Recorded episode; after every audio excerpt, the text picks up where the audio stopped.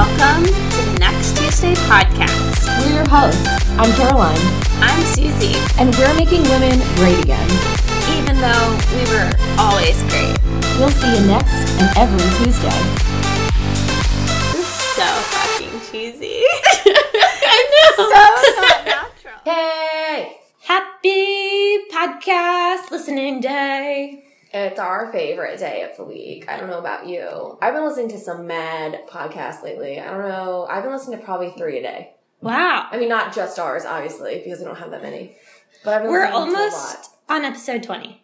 It's insane. That 20, well, it would be 21 weeks in a row, but I mean, just the fact that every week for 20 weeks, we've put something out into the universe on top of like, you leaving a job, me transitioning, kind of figuring out our lives, Yeah. figuring out what businesses look like, having no fucking clue, to be frank, like really what we're doing. But like somehow it's all happening. Dude, this is awesome. Um, but what I want to talk about, what I wanted to ask you, because like I always try to think about something to talk about before we record this random opening that we do every week, is how was your 30th birthday? Aw, thank you to everyone who liked. Thank you for making a post and putting it up. I was like, oh, it feels. My 30th birthday was amazing. I danced into it literally. Like Ryan and I found this like awesome beach bar and they were playing cornhole. And they had a DJ and we started the dance party and then all of a sudden I was 30. Dude, So I danced into it. Literally dancing Literally into 30. dance, dance, dance. Yeah, it was great. And now, here I go. Here I go, here I go, here, I go. goes. I don't the rest of it. How stupid and white we are. How was your Fourth of July? It was good. I didn't do anything. I kind of just chilled and then watched fireworks, listened to fireworks from my porch because there's houses kind of like blocking the fireworks, but we listened and saw the sky light up. And then after that, I went, I mean, I was doing work and then I drove down to our alma mater. Shout out to Elon. Where you belong. Yeah, for some board meetings. And it was really cool because we did a ropes course, which is usually I'm like, oh, so fucking lame. Like, uh, it's so stupid and a waste of time. It was actually really, really awesome. That's pretty cool. So I don't know if like as you get older, they just become more applicable and you like appreciate ropes courses more. and all the metaphors and like Yeah. the way that you solve problems, you're like, oh, I have this new way of seeing how this may relate to who I am in the world. Yeah, because like I mean, when I was younger doing ropes course, I was like, this is just stupid. Like, how is like getting across a log going to help our teamwork? But now, I mean, I don't know if it's because when you're in college and younger, you have all these shared experiences where it's like, oh hey, you know, we're running from the cops together, we're bonded for life, so you don't need a ropes course to bond you with people, or what? But like, it was really cool, and I felt really connected to my fellow board members. Uh, for those of you who might just be listening, Caroline is on the board of not one university, but two. Young alumni. Let's get Wow. super. It's fancy. She's knock fancy. myself way down there. Wow, she's fancy. Well, it's interesting, like thinking about that. I'm thinking about our episode for this week where I think there are two words that stand out to me in all of these podcast conversations we have Yeah. with people. It's one is intuition and two is authenticity. Dude, I those are the words I was thinking of because those are like the words of our life right now. Okay. Everywhere, Everywhere. every single person we talk to. We're all evolving into these new, maybe not new, but just evolved ways of being. And I think it's curious, like when we think about kind of evolving in our years and our bodies and looking back, it's like turning 30, it's not like, I'm not like, oh man, I'm so old or like, oh, I'm so different. But I look back and as I've been reflecting on all of the, you know, 20 some years, I'm just like, holy shit. At every point, I thought I had all the answers and I had such this complex of like, I am so authentic. This is who I am. This is who I'm supposed to be in the world. This is what I'm gonna do.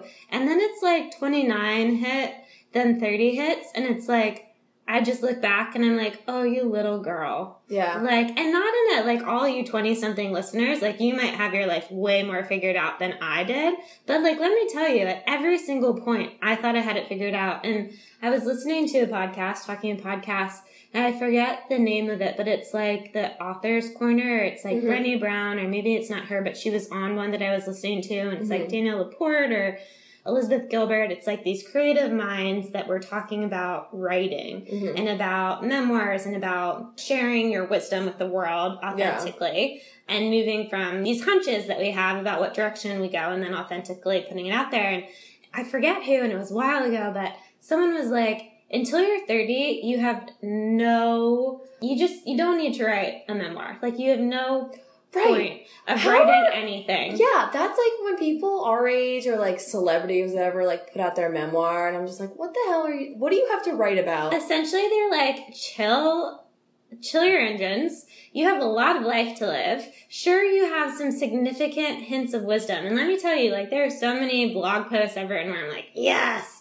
this is it. And like, yeah, they're little, like, bite-sized pieces of, Mhm. but then I like, it's, it's kind of true. I like look ahead of me and I look at myself, um, at all these points. I'm just like, I'm a child. Yeah, no, we don't know shit. Yeah, we don't. And and this is being authentic and intentional about it. This is us sharing us with you. It's a really interesting that you're talking about this too today because I was talking to a client. We were kind of interviewing and they were exploring, engaging me, and they're like, you know, what's your experience? What's this? What's that? And I'm like, you know, I was talking through my experience with what I do, and I was also like, but I mean, you have to remember, even lawyers, and what I have learned, which is amazing, even lawyers that have been in the field for 20, 30 years, there's always something new and things are always changing. And so no one knows what they're doing Well, isn't 100% of the time. yeah in any career, Yeah. in any phase of life. As a kid, like I always looked at my parents. Yeah. No offense, parents, but or older people, and you're like, oh my god, their life is so boring. They go to work, like, and oh my gosh, I was sitting in school, like dicking around, being like. This is so stupid, but I listen Yeah. at work. When if you follow your passion and you do what you want to do, work is exciting. Like who says work has to be? Sure, there are parts of it. Yeah, there are parts of and there there are like moments where you're like, I hate all of this, and what am I doing? But Yeah. like when you are in alignment and you're moving again passionately, purposefully, and doing all the things Authentically. and authentically, yeah, you're on your path. It's like this doesn't have we don't have to frame it as this like challenging, difficult grind that we wake up and feel hopeless. It's it can be Oh, this yeah. really big adventure and there are always parts of adventure and travel that are challenging and you have to figure some things out. But when it's not like a nine to five and you're working for the man and you're like fed up and you don't know what you're doing, like these people that we're speaking with who are like carving their own way, it it becomes a more enjoyable experience. Yeah, so put this on the calendar for next time because there's a lot in that that I think is really important to talk about. I think we, we need to talk about the glorification of overwork, Mm, and um, busyness. the glorification of busy, and the glorification of overwork. I think that's important. So look forward to that next time, y'all. But until next time, And on your radar, so Caroline and I in the next few weeks are going to start mapping out what we're doing. Like, I think we've alluded to this a million times, but as my life opens up with more free time and we get past episode 20 something people and we have some frame of reference, anyone who is interested in helping us figure out what the F we are doing and what you're interested in and wants to be part of a focus group, um, just shoot us an email at Next Podcast if you want to help us grow. yeah, I think it's more if you have any constructive ideas or criticisms and or what you would like to hear more of or hear less of. Totally. um, because we would love to hear that information as we because we're still in a space where we can change things and pivot a little bit so if you would like Ooh, pivot. to share i love corporate jargon if you would like to share that information please do remember next tu's podcast at gmail.com Yeah, let us know what you like and let us know what you're not so interested in. okay And we'll keep it authentic. So, on that note, this episode is extremely authentic, for That's lack really cool. of a better word, but it's awesome. I like this episode because we talk about the um, place of a supportive male role in a female's career and entrepreneurial journey, which I think a lot of times guys can get pushed to the side, but they're great partners. There's a reason. There's a reason that we marry Mm-hmm. Them sometimes. And the courage that they instill in us Yeah. as well to say, like, you can do it. yeah, man. So without further ado, we have Bethany Silva from Guestroom Creative. Woo! We're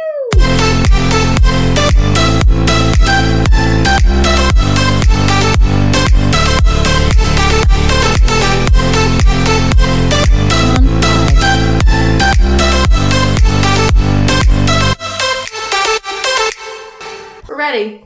Welcome to the Next Tuesday podcast. Hey! Hey! What's up? We are here today with Bethany Silva of Guest, Guestroom Creative. Creative. We have our website pulled up. It looks great. There's lots of greenery and animal print, which we love. What do you do? I do graphic design. I started my business in at the end of January. I quit my full time job and Woo! launched Guestroom Creative. I know it was the scariest thing I've ever done in my life. Yeah. So, what was your full time job before Guestroom Creative? I do graphic design For a firm for or a um, marketing a corporate company. Okay. I was in DC for a while and then I moved here. But oddly enough, I actually did not go to school for graphic design. I went to Wow. school oh. for advertising and PR. And Oh, I, PR of Girls Unite. Yeah. Do you know I actually had a minor in graphic design? Oh, that's awesome! I was one class shy of a minor. I was one class shy of communications minor. Actually, I could have probably claimed communications to be my minor, but I Whatever. didn't. It's not about us. It's about you. Tell us more about you. Yeah. So I did a couple classes in college for graphic design. I remember at the time, I think it was like 2007, 2008, and I had a lot of friends who went to school for graphic design and no one could find work.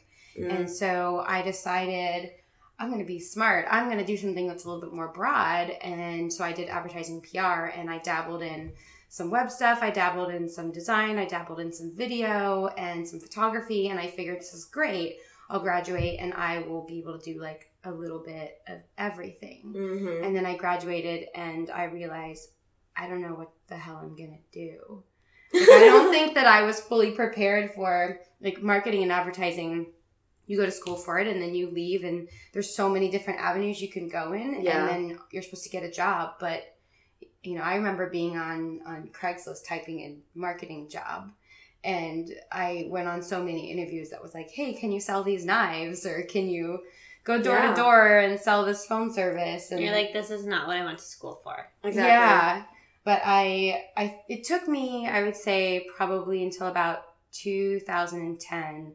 So it took me about two years to realize that I really wanted to do design, but I wasn't really sure that I could, I could actually pursue it because I didn't go to school for it. So I started doing stuff on my own. I actually got hired here with a local salon to do their marketing and their uh, graphic design, and that was really fun. And the more I did that, the more I realized graphic design is really what I want to be doing. And I kind of bounced around a little bit. Um, I ended up back in DC working for a home security company, and um, which sounds super boring, but it actually ended up being the most fun job I've had. I was there for almost four years, and I was hired in in their marketing department to do some like business sales stuff. And then I was on a lunch break one day working on a friend's wedding invitations, and the web director saw what I was working on and he said, Oh, you can do design? And I think he was thinking, Yeah. Ooh, free design. Yeah. like, ooh, we don't have to Um, hire someone else. Right. Yay! And so I- I was doing an internship at the time because I couldn't find full time work. And um, it was a really awesome paid internship, though. The best one I've ever heard of. And so then they transitioned me to the design team. And next thing I knew, I was being hired full time as a graphic designer. And I moved from intern to junior to mid level. And I remember thinking, I can't believe I can't believe that this is happening. I can't believe someone is taking a chance on me and I didn't go to school for this. Yeah, that's awesome. I mean, it kind of goes to like not, and you weren't doing this, but you were in a way. It's like you know, embracing the fact that you have skills and like acknowledging that you're good at it. You know, so it's like sometimes if people. You know, I feel like if he'd come up behind you and you're like, "Oh, this, like, it's nothing. I don't know. What do you tell? It's fine." But like, you I probably, probably said that. well, true. But probably at some point you're like, "Yeah, this is what I do." Like outside of work. Yeah. You Well, I think sometimes, you know, other people can see our fabulous qualities that we can't acknowledge ourselves. Sometimes I think there's information or we're good at things that just feel natural to us that don't feel like maybe a talent or something that we do professionally Mhm. that actually if you tap into that talent you know that could be a really lucrative thing because probably you're passionate and you're good at it and if you build on it Mhm. everyone else sees like yeah i can actually do that yeah. or i don't know how you see that to put it down and all of a sudden It works. you're in business Yeah. Yeah. So, how'd you get from? How'd you decide to take that leap from working for someone to working for yourself? So I never was the entrepreneurial type. Like I, I never grew up saying I'm not going to work for the man and I'm going to Yeah. work for myself. Um, I like having rules and limits and being told what to do and I have this many days off and I, I like I've always liked rules. I like following rules. I love um, rules. I was a really boring friend too. growing up. I was too. I was like the one. I was like, guys, like let's not do this. I don't know. Like I feel like we're gonna get in trouble. Yeah, that was me. I had Yeah. some friends in Richmond once trying to get me to go to a park at night after it was dark. And Yeah. we were super lame homeschool kids and we weren't going to get into any trouble, but I was like, guys, I can't do this. I have to go home. He was like, guys, I don't Um, know. So I I always liked having a boss. I liked being told what to do. I liked having someone else handle the like they know what's what's coming down the pike. They know that we've got this going on next month and and I never had to worry about that stuff. I just Mhm. know that I have this and it's due on Friday. Yeah. And so when I, I was in DC, I loved my job and my husband and I got engaged and my husband's a web developer and he got offered a really great job here in Richmond and I'm from here. So I never had an issue with the idea of potentially moving back one day. We decided to move back and I went from having this great job for years that I loved to being jobless and Mhm. not knowing what I was going to do. And so I kind of had this string of working for companies that it just it just something didn't feel right and i i worked for one company where i loved what i was doing but i didn't love the company and then i, I moved and went to another company where i um, i didn't love the work i was doing but i loved the people. Mhm. and so um, but still it was like i was trying to find the perfect fit and i couldn't find it. And so um, when we were trying to buy a house i said oh i'll just i'll just amp up my my freelance stuff on the side. And so i started i would go to work in the morning and i would come home at night and i would hop on the computer and i would be there till 11 o'clock and then i would kiss my husband goodnight and that would be basically what i saw of him. And after like five months of doing that and um, at one point even in my day job i was working between 60 and 70 hours a week Oh and doing the freelance on the side. I remember my husband coming to me and saying you have to quit something. Um, it was at that point you know we'd been married for barely a year and you really have to you have to prioritize your marriage. And so i thought oh well i'll quit the freelance. And he said well what if you what if you did this full time Oh my gosh. Okay, hold on. Pause. I want to this a little bit. So one of the things I don't think we've touched on a lot is like, I mean, we touched on it a little bit with you, Suze, but like when you're married to somebody, you know, you do as much as we're, you know, as strong as I believe in like, you know, girl power, whatever, blah, blah. Like when you enter into a marriage with somebody, like you are in a partnership with that Yeah. person. So like, I think a lot of times you hear stories of people being like, no, you have to like choose this or that or whatever. But like, it sounds like he was saying like, no, you need to like choose something that you're passionate about and like, I'm going to support you when Yeah. you're doing this. It's like, what does that feel like? How do you, like, how did that happen? how did you find this person that like does that? Like, I found him online.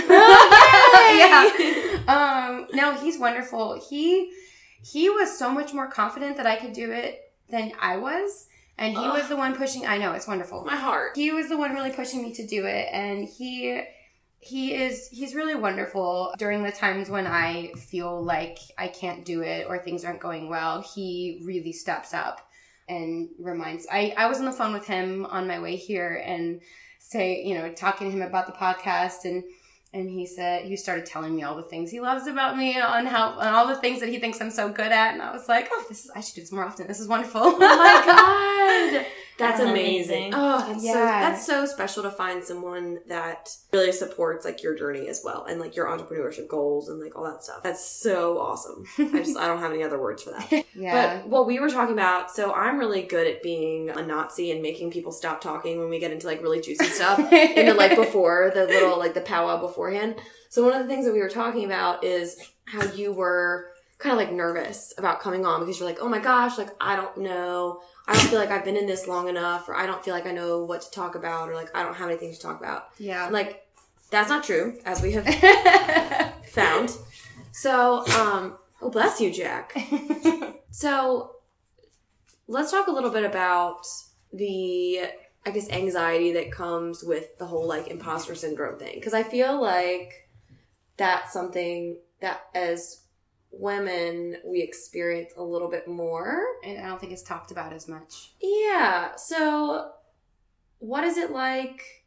You know, what are the, some of the things that you do to help you deal with those feelings of inadequacies and those feelings like, oh, I can't do this or I don't know what I'm doing? Because, I mean, I feel like that a lot. I know, Mhm. like, a ton of people I talk to are always like, what do we do? I don't know. Let's figure it out. I don't know what I'm doing. So, what are some of the, how do you cope? Oh gosh. Um I don't think I have figured out the best coping method yet. Sometimes it's just calling my husband. Yeah. Sounds like he's a Um, great support. Yeah, it sounds like he's, awesome. He's hey, really husband. great. Hi, Travis. He said, "Do you want me to come with you? I'll be with you if you want." I Oh said, my god, "No, that's stop. okay." My heart. So I, I feel like in Richmond there are so many amazing women doing so many awesome things, and I see that, and I think you know makes me feel inadequate. And I'm, I'm new. I'm starting to figure things out, and well, that person's got it together, and this person knows what they're doing, and this like person's super successful. Yeah, and then that also kind of bleeds into the whole comparing game and Ugh. you want to i mean and richmond is a really great place to be a creative i think because there's so much of this community over competition vibe Yeah. and so you have a lot of people who well, they want to help you out and you should network with people in your industry as opposed to just viewing it's competition but Mhm. when you do that you start to see other people that are doing things way better than you and this Yeah. person has 13,000 instagram followers and and you know she's selling packages at x amount and i look at their work and it's really hard for me to not see that and think why am i doing what i'm doing this person's better than me everyone should just go to them and i forget that people don't just purchase your product because of your product. People purchase your product because of you.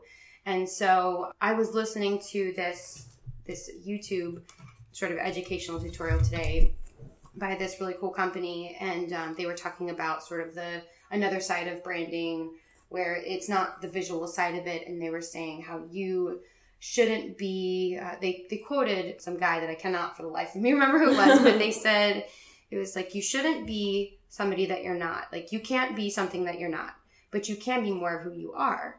And um, i think that really just kind of resonated with me because you shouldn't it's so easy to look around at what everyone else is doing and try to mimic that. But if you do that you're not going to build your brand. People you're not going to get more clients or more customers. You need to figure out who you are and be your true authentic self. I just posted something that said like instead of focusing on what you want, Mm-hmm. what if we start asking who we are? In that way that it's like instead of when I think sometimes when we focus on what we want, we focus on what we see and we see, you know, what we want often mimics like all the people that we want to be like or Mhm. it's like this want to be something other than ourselves because we see other people killing it or we see this ideal or this vision that is something that we're striving for and that can sometimes lead to these like really bad feelings about ourselves that we aren't Yeah. enough or that there is this comparison thing or that like we'll never amount to like who we're supposed to be but if we start asking questions about who it is that we are in our career in our life like what is it that we have to provide the world or you know our clients then all of a sudden the questions become a little more meaningful and it's like oh wait i do have something to offer and this is what i'm good at and this Mhm. is what i enjoy doing and i think it it just frames our career and situation in a different way than it would have if we ask what we want instead of like what it is we have to give That's a good idea. Because, that's a really good point because I feel like most people want like money and fame or like money and recognition or like money and et cetera, et cetera. But like, you're not, like, I feel like money doesn't come if you're not, Authentic. yeah, just like you were saying. I think yeah, if you if you seek the fame and the money, chances are I feel like you're following all these other people who have figured it out and you're trying to be those people and you think if I try to be those people, then all that stuff's going to come when that's not really the case. So, one of my friends, Kaytee Lauren, who does Badass Booth, she's amazing by the way. She seems so cool. I follow her on Instagram. So awesome. She has actually helped me a lot, and I think she's actually a really good representation of a lot of the women I've met in Richmond who are like, I can uh, let me help you out. Uh, she's given me so much guidance on Instagram and social media, and she's just been wonderful. And I feel like a lot of people they have their secrets and they don't want to share them. I remember sitting with her, and we were just something as simple as your your little the bio, the one sentence that you get on Instagram. Yes. And I think mine just said a small design studio specializing in branding and stationery in Richmond. And that's all I said. And I remember that she said to me, "You you need to describe more of who you are because there are a million design studios in Richmond, let alone in the country, and you need to tell people who you truly are be- because people are going to hire you because of who you are, not just because of what you do. It's going to Yeah. be a combination of the two. And so um, this this video that I uh, that I was watching about how to build an authentic brand was talking a lot about how I think it, I think they were talking about a, a lawyer. They said you know you might be looking for for a lawyer, but there are a million out there. Right. So somebody might be looking for the the the vegan feminist lawyer, and if Right. that's who you are, They're like, then oh my god. money. You're gonna get more Yeah. of your dream clients, and so it really made me uh, take a step back and think about well, who are the clients that I want to attract. Who am I really? What do what kind of work do I actually want to do? And then try and craft it in that way, so that way I'm attracting those specific people and Who not just it? trying to get to, to catch everyone. So the type of design that I really love to do is I like a lot of greenery, I like very minimalist style stuff. I love black and white. I love more edgy stuff.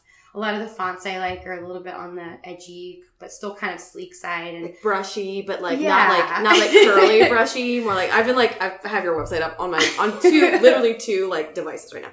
Um, yeah, I love that. I think that's really cool because there's a lot of people who do the like soft pale, whatever, like pale Mm-hmm. yeah, colors. lots of and, like, florals, and and I do a lot of that stuff. yeah, Um, when people come to me and they ask, They I get a, a lot of brides. They want yeah. I want the, the the peach color and the blush and the florals and that stuff's beautiful and I totally do it and I love it. But I really, really love sort of the more edgy stuff. And so I changed my bio to say sleek and edgy branding and wedding stationery. And as a result, I have started getting more people who see my Instagram and they see what I do and they kind of want to be more in that line because you see the the pretty floral you know, frou frou stuff everywhere, and you don't normally see this kind of stuff. So, Yeah, well, what differentiates that from like you know one person from the other? I think it's Yeah. like you said something really good about like separating it all. And one of the things I really like about your website is you're very like upfront about like in your things you love. You're like my husband, my rescue, my coffee, Capri Blue volcano candles. Like I'm always like, what do I say about myself that like makes people actually think I'm a human instead of Mhm. like whatever? And I love that you're just like the Bachelor franchise. I love The Speaking of which, can we have a moment and talk about Bachelor, Bachelor in in Paradise. what are we gonna do?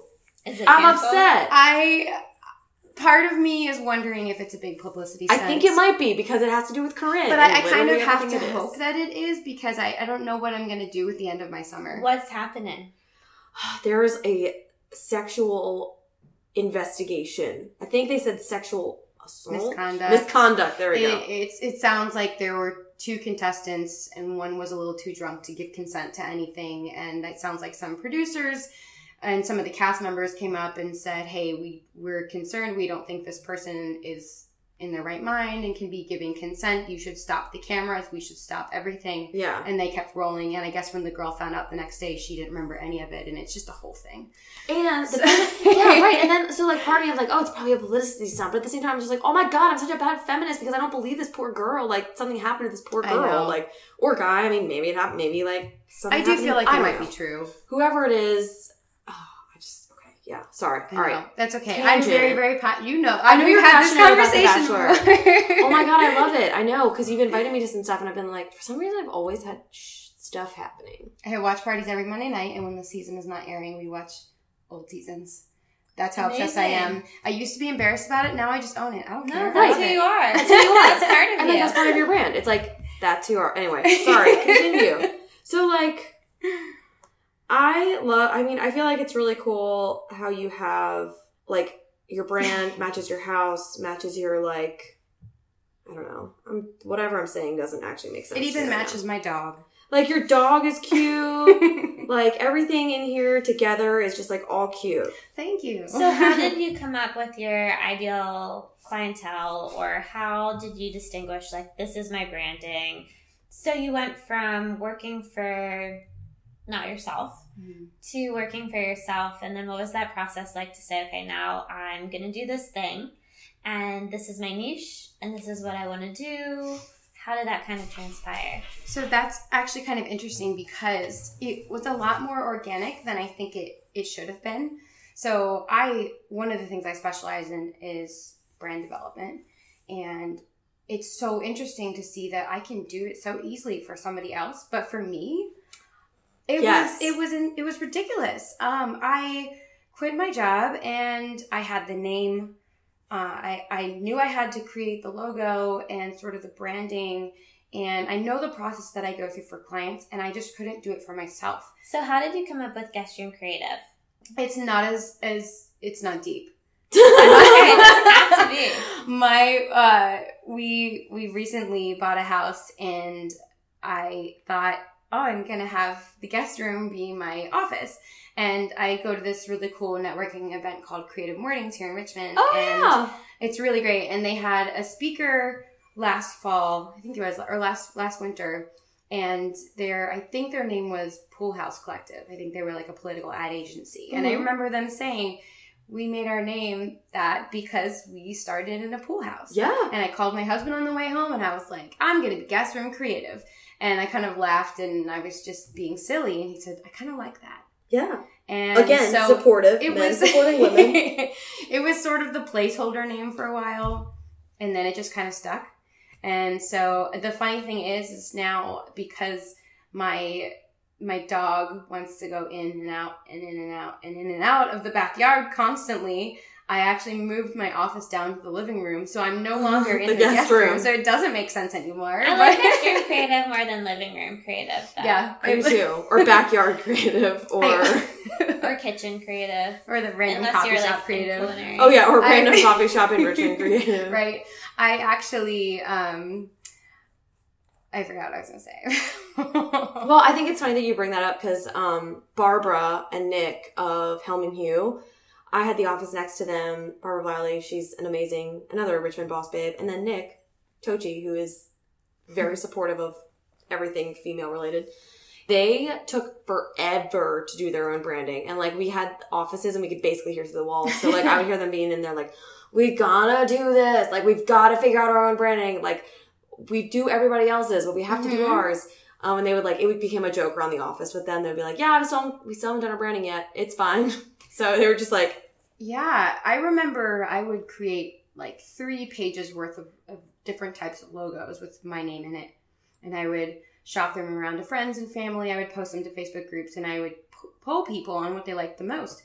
And I never liked what everyone else liked. "Yes, I could never land my. It was almost like if I'm branding myself, it has to be the best brand I've ever done, right? right, But my feelings on styles change constantly. So I would make something, and then a couple weeks later, I would think, I can't believe I liked that. yeah, So I ended up just making something very simple. So the logo that I have now, I had 15 other versions of that logo with other things around it. mm-hmm. And I ended up just saying, you know what? I need to just decide on something. I need to just pick something that's simple maybe I will expand on it down the road. Maybe I won't. And then um, I just kind of ran with it. I thought I need to I need to just get a logo and go. And I can always rebrand later if I need to. Yeah. But the greenery and the black and white, I always personally liked that. I never specifically picked that for my brand, but it just kind of happened organically. And I remember sitting down and looking at my my social media and trying to decide. Like I, I really wanted people to be able to go to my Instagram and say, "Wow, this looks really cohesive. This looks really good. This girl knows what she's doing." Uh, yeah. Because I do with my clients, but for some reason with myself, I just it's just so much harder.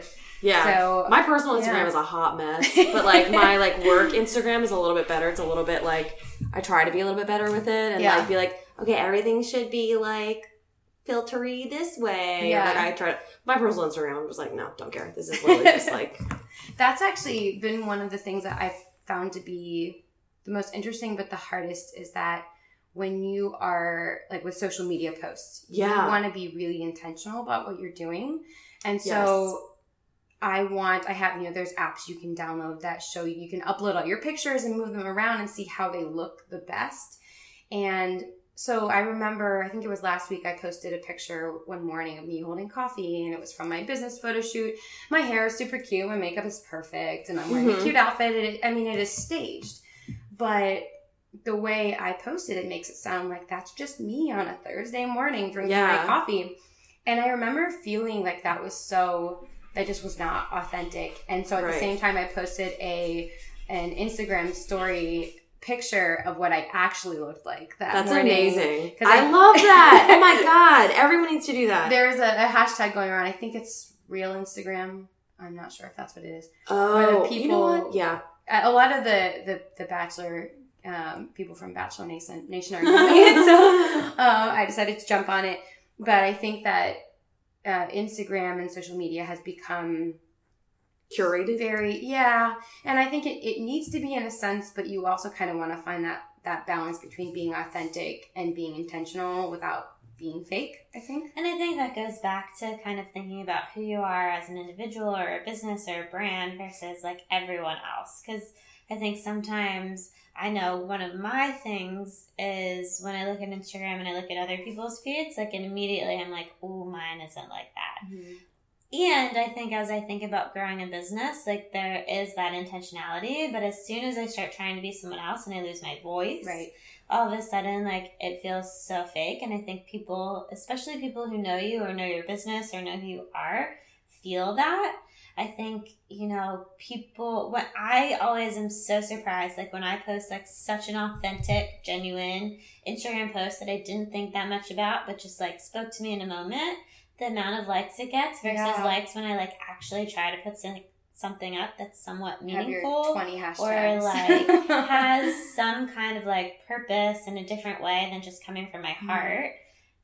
It there's a vast contrast. It's like Yeah. the stuff that comes from my heart are so much more well well received than anything that I like spend time planning for or Right. accounting for or looking for that like quote unquote like this is my image type of thing. I'm like, ha, sis, don't try so hard. Yeah that's hard Um, I'm, I'm actually looking through your Instagram right now. being Cooper. It's weird. It's fine. Um, You're gonna have like 20 likes. I know. That's You're okay. You're gonna hear your friend and be like, "Oh my god." So, I think one of the things. Oh, I had a really good question and I forgot it. Damn it. Oh no, it was a personal story. Do you know that I tweeted at the Bachelor and they put it? Remember, like a couple seasons ago i when they saw like, that i was so jealous it's like the one thing that I'm famous for, and then other than that, it's nothing. That's really awesome. Anyway, that's a personal story that literally doesn't matter. I tweeted something about lawyers. I was like, all lawyers on The Bachelor are crazy. And then And they like picked like- it up. Hashtag pick me. Hashtag pick me, guys. Right? Um, I'll be your normal lawyer. so let's talk about. Do you have anything you want to talk about? Hmm. Everything? The meaning of life. The meaning of life. Don't have the answer to that. Yeah, I wish I did too. so how do you go what's like the way that you managed taking that leap of faith when you're coming from what sounds like you know especially in the graphic design community a pretty great kind of sitch Mhm. knowing that financially you're gonna have to plan more and do things like how do you line that up and like make it all work? That's a really broad question. I that's okay. So I'm five five and a half ish months in, Mm-hmm. and I don't think I have an answer to that question. That's fine. Um, I yeah, don't either I- sometimes. I think hopefully I will at some point. That's probably the one thing that makes me the most nervous. I would say I think about it all the time. Is am I going to get enough clients this month? Am I going to be able to pay the bills? Was this a good decision? Should I not have quit my job? Should I have kept doing this on the side? And I think that that fear is something that it, a lot of people deal with and a lot of people feel, but it's not talked about a lot because I think everyone wants to feel like they've got it together and they don't want to show that side of things. it's that fake it till you make it mentality. Like Yeah. I think it's so good to kind of have that within you, but It's good and bad. yeah, it's not bad. Like not acknowledging the fact, like, okay, this is freaking scary and like you know, when I run bills every month, I'm like, oh, thank God, like yeah. it made it this month. Like, Mhm. Well, what I I, can lo- eat. what I love about if anyone's read Big Magic by Elizabeth Gilbert, she always says that she sees fear there and she sees kind of that like creative potential. And so she's always like, I see you fear and I'm going to put you in the back seat. Right. Like you're in the back seat. I can see you in my rear view, rear, rear view mirror, but you're not up in the driver's seat with me. Right. Like me and my creativity, we're running the show. you almost want to make it um, make it like that is actually motivating you to Mhm. do more. And there have been so many times. The first couple of my the months of my business, I got really lucky, and I was turning. I was turning clients away. I was so busy, and I thought, oh, this is awesome. This is how it's going to be forever. Mm-hmm. And you know, there's there's waves in business, and sometimes you have great months, sometimes you don't. And the last two months were a little were not quite the same. mhm. And so I constantly found myself being scared and I think that it it sort of pushed me to stop and think, okay, well what can I do and how how can I get more business? How can I get my name out there? And I will say the best thing that I ever could have done for my business was to invest in a business coach Mhm. and I will give a, an awesome shout out to Shannon from Lemmon Umbrella because she's amazing. who I And love. She's wonderful. I worked Mhm. with her for the first couple months of my business, and there were times when we had meetings where she was telling me groundbreaking things and and she was giving me so much help and then there were other times where I felt like she was just my business therapist where she was helping give me confidence and helping to talk me through things and it really was wonderful but I I know that I would not be where I am today without having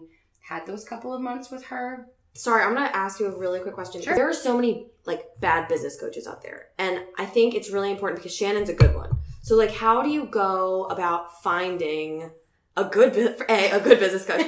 B like one, not only a good business coach, but like one that you kind of jive with and who gets your mission, your like soul, essentially.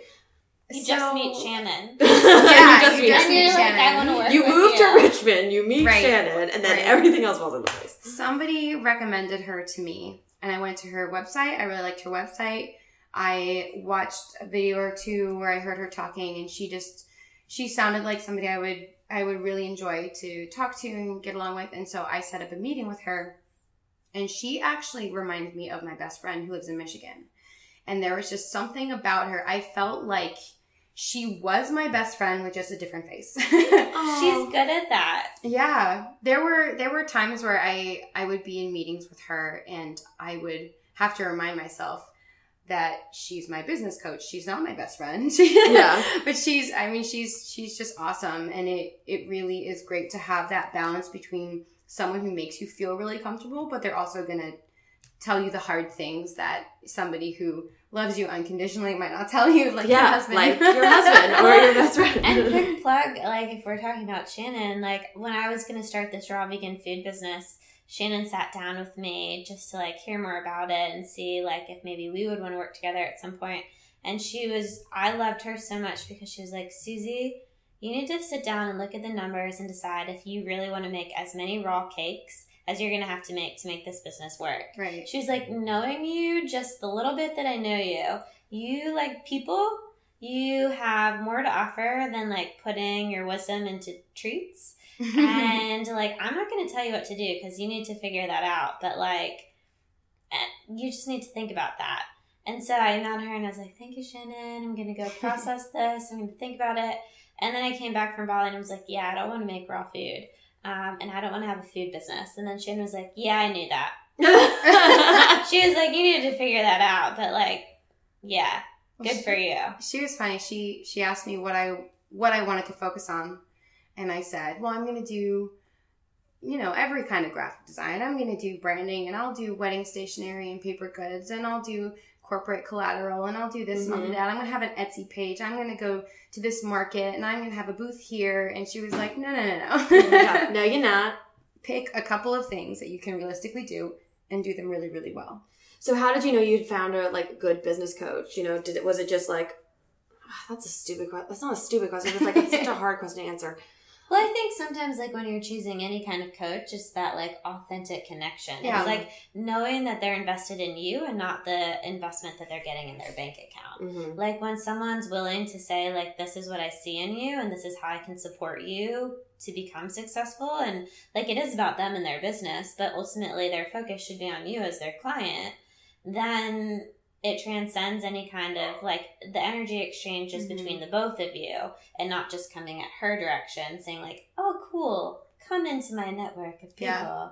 and then like it's it's sussing out sometimes you know what do you actually offer me like how can you see my business growing and do you believe in my business because if you don't believe in my business Right. like Yeah, i wouldn't want to hire you That's it. I, I felt like she, I, I think that it, with our first meeting, I mean, it sounded like she did her research or maybe she'd worked with somebody in my industry before, but she knew a lot of what she was talking about. And I felt like it was this good combination between, I felt like she believed in me, but I also felt like she would have no problem telling me if I was wrong, if I was doing something incorrectly. Um, and that proved to be true.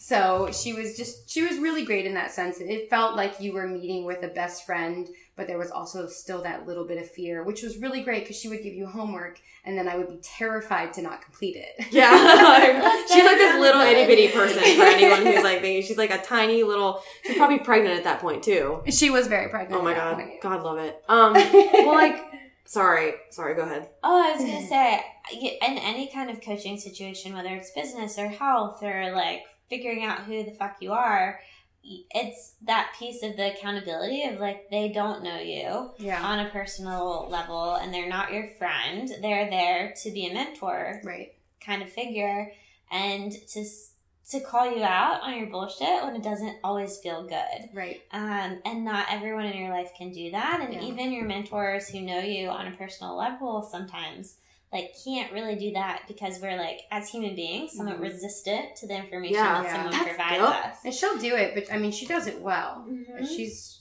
she is, she's wonderful. How do you accept criticism as a, especially as a creative where you have to be able to like defend your shit and like Mhm. or like be able to like well you kind of fall in love with like you put your Yeah. heart and soul into something what's it like For you know client not to support your idea. well either for a client not to support you or for like someone to like you know who has expertise in maybe different areas to come in and be like okay you need to change this like what is your process like because it sounds like you have at least figured out a way to accept criticism in a way that like Right. helps build you Yeah, that's that is definitely something that's taken me a while to sort of figure out. I think I'm a people pleaser, and so I, um, if I think someone doesn't like something I've done or they don't like me, it will just like ruin me.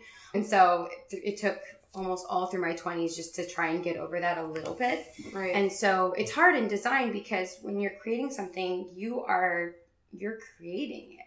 it's a baby And so yeah, it's my baby, and so you really have to remember that not everyone is going to like what you do, and then when they when they give you feedback, if it's not positive, it, they're not trying to be mean. And so um, I actually one of my first clients. Uh, we struggled a little bit at the beginning for I think that there was sort of a, a disconnect between sh- her knowing what she wanted and so she would request things from me and I would create them and it wouldn't be what she really had in her mind. I don't think she knew how to express it. And so I learned very quickly that if I have a client write me and they give me feedback and the feedback isn't, oh my gosh, you're amazing. I love everything. We're done. I get on the phone with them because I think that it's very, for somebody like me, where I do take things a little bit more personally than I should, um, it's very easy for me to read that and, and feel hurt and feel like they're, they, they don't like what I've created. Mhm. When in reality, it's not necessarily what they need. It doesn't mean they don't like it. They, it's just not what they need for this project. And so getting on the phone 99% of the time, they're super happy and they love working with me. They just want a couple of tweaks. And so that's one thing that I've had to had to start doing, but that's yeah. Another thing, I don't know if you or any of our listeners, like I also am pretty sensitive sometimes to people's feedback. Um, the book that really helped me was The Four Agreements by The what? The Four Agreements. The Four Agreements. Ooh. It's somewhere in my house by Don something Ruiz. It's amazing. It's just like recognizing that how people respond to us is just their stuff and their mm-hmm. projections. And especially, I think, if you are a creative or you're producing something or trying to help someone and you have this information, but maybe the other person that you're giving it to or you're providing it for they don't receive it as favorably or not in the mm-hmm. way that your expectation was set like one that's your projection of like what you think that they need and two like they also are projecting at you all of their experiences that might have nothing to do with you but it's like who they are and what they've mm-hmm. learned and this and that and essentially the message is just like you're good you're just You're good, y'all.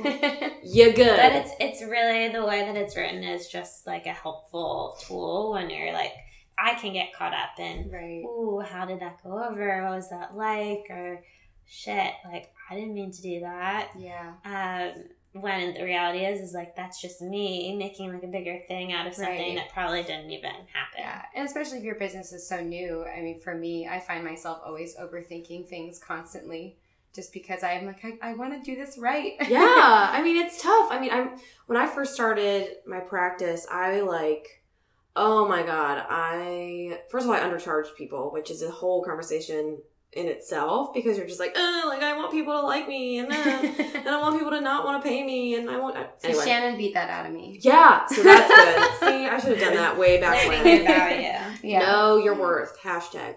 Um, but yeah, it's just being able to be like, this is what I did. This is my thing. It's good. I'm gonna send it out now. Right. Yeah. How do you know when that's? How you know when it's time? Well, lucky for me, I work with people who have to approve it. They tell me when it's time. that is true. Okay. Yes. Cool. Well, let me ask you. So it sounds like kind of coming into your own and building confidence is something that has been something you've been working with since the start of your career, Mhm. from getting into graphic design, and kind of you've come face to face with it, especially as an entrepreneur. So, what are some techniques, especially for people listening who are working on building their self efficacy Mhm. or their belief in themselves, or just having this great idea that they see so clearly, but that first step is so hard? What would you recommend to those that are like about to embark on this path, or those that are just like mulling it over in their minds and just are working toward it? I think that's a hard question because there's you know there's the logical side of me that in my in my situation I started thinking about doing this while I was doing all my freelance on the side and I was probably doing a good 15 to 20 hours a week of freelance on the side Oh my and god. And so, how did you start that? Like, how did you find clients and and build a freelance component of your business? The one of one of the first jobs I took when I moved back to Richmond and I left to go work somewhere else. I actually kept when I left, I I worked out a contract with them where I would help them out for a little while until they hired someone else. And I ended up continuing to help them out for almost a year, I think, after that. And so that was actually I had that client until um, maybe uh, two months ago. Oh my gosh. Yeah, So that's a confidence builder. Like they want they want to work with you. Like even though you left, they're like, no, stay with us, please. Um, and I, the company that I was with for a couple of years in in DC, I around the same time I actually picked up as well.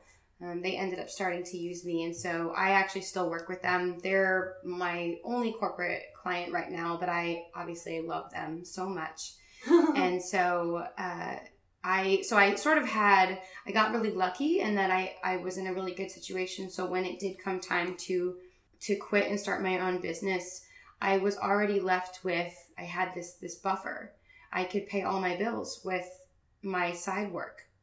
And I think that if I didn't have that, I so my situation was a little bit different. I know for I know a girl right now who she she spoke to me a couple weeks ago and she does graphic design she really really wants to do what I'm doing and I I feel bad because I don't know I don't think I have the best advice necessarily for somebody like that because you definitely don't want to just say oh I'm going to do this and then just jump ship and then not know how you're going to be able to pay your bills. Yes. You want to sort of find that balance between being logical and being smart about it but still pursuing your dream. And sometimes that just means keep staying at your job and just adding more and more side stuff until you feel comfortable to make that jump. Mm-hmm. Um, but even still, you know, owning your own business, nothing is ever for sure. I mean, I could have my my corporate client I'm working with now could call me tomorrow and decide that they're outsourcing everything. So, yeah, I don't have the best answer for that, but No, but it's such a real answer. Answer, yeah. And I think, you know, in all honesty, when you think about partnerships, and some of our listeners probably are single and really Mhm. figuring out things on their own, but I know for myself, like, Shout out to all my single ladies. you're in a real relationship. At. Well, yeah, but he doesn't pay for anything. Yeah, okay. there you go. I am 100% Single lady.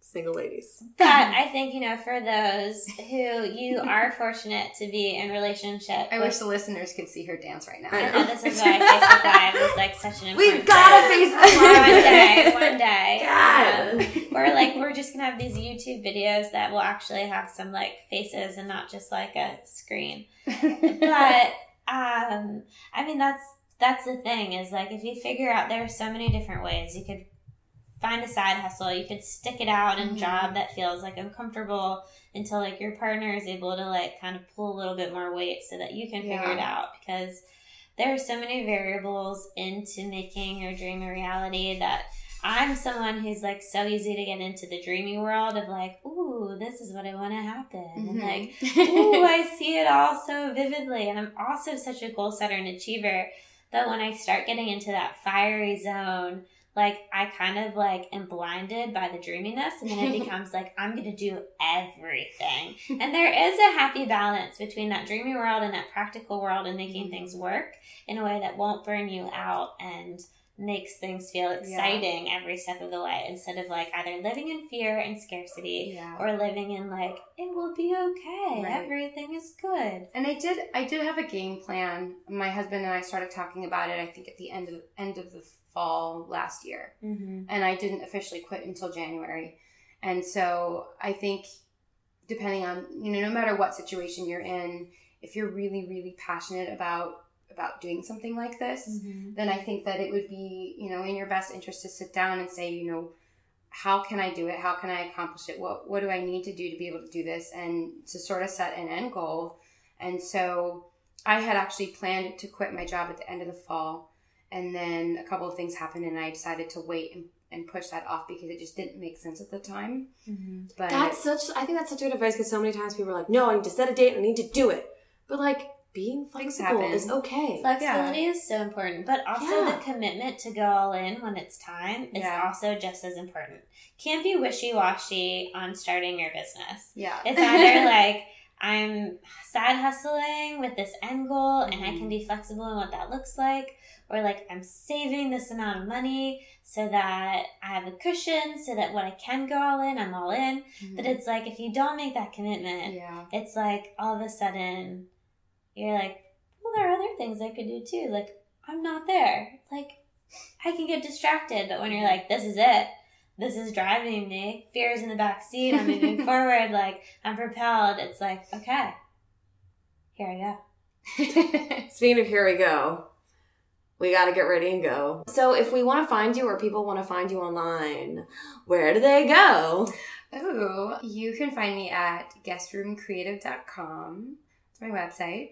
Um, I do a lot on Instagram. My Instagram Instagram is just guest room creative. It's Follow beautiful. you Follow right it. now. It's really pretty. Exactly spelled how it sounds. Guest room Mhm. creative. And guest room is one word. one word, y'all. Mhm. Guest room.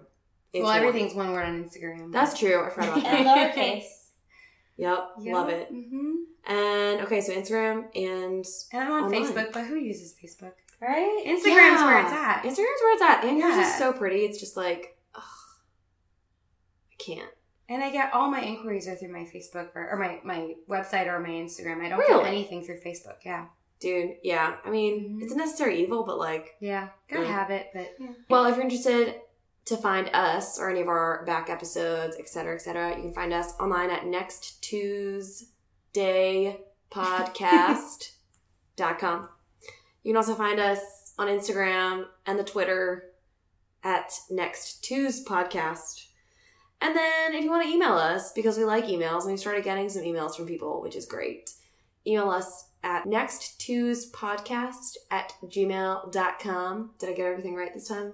Perfect. We're like 15 weeks in and we still like get that wrong. We want to hear from you though, so any feedback is great. Kara and I are going to begin to organize a focus group come August where we want to continue to make these things meaningful for those listening and hear your thoughts. So if that's something that interests you and you've listened to a few episodes, email us again at nexttuespodcast at gmail.com. We will be in touch as we create more details in the coming weeks. And we love you all.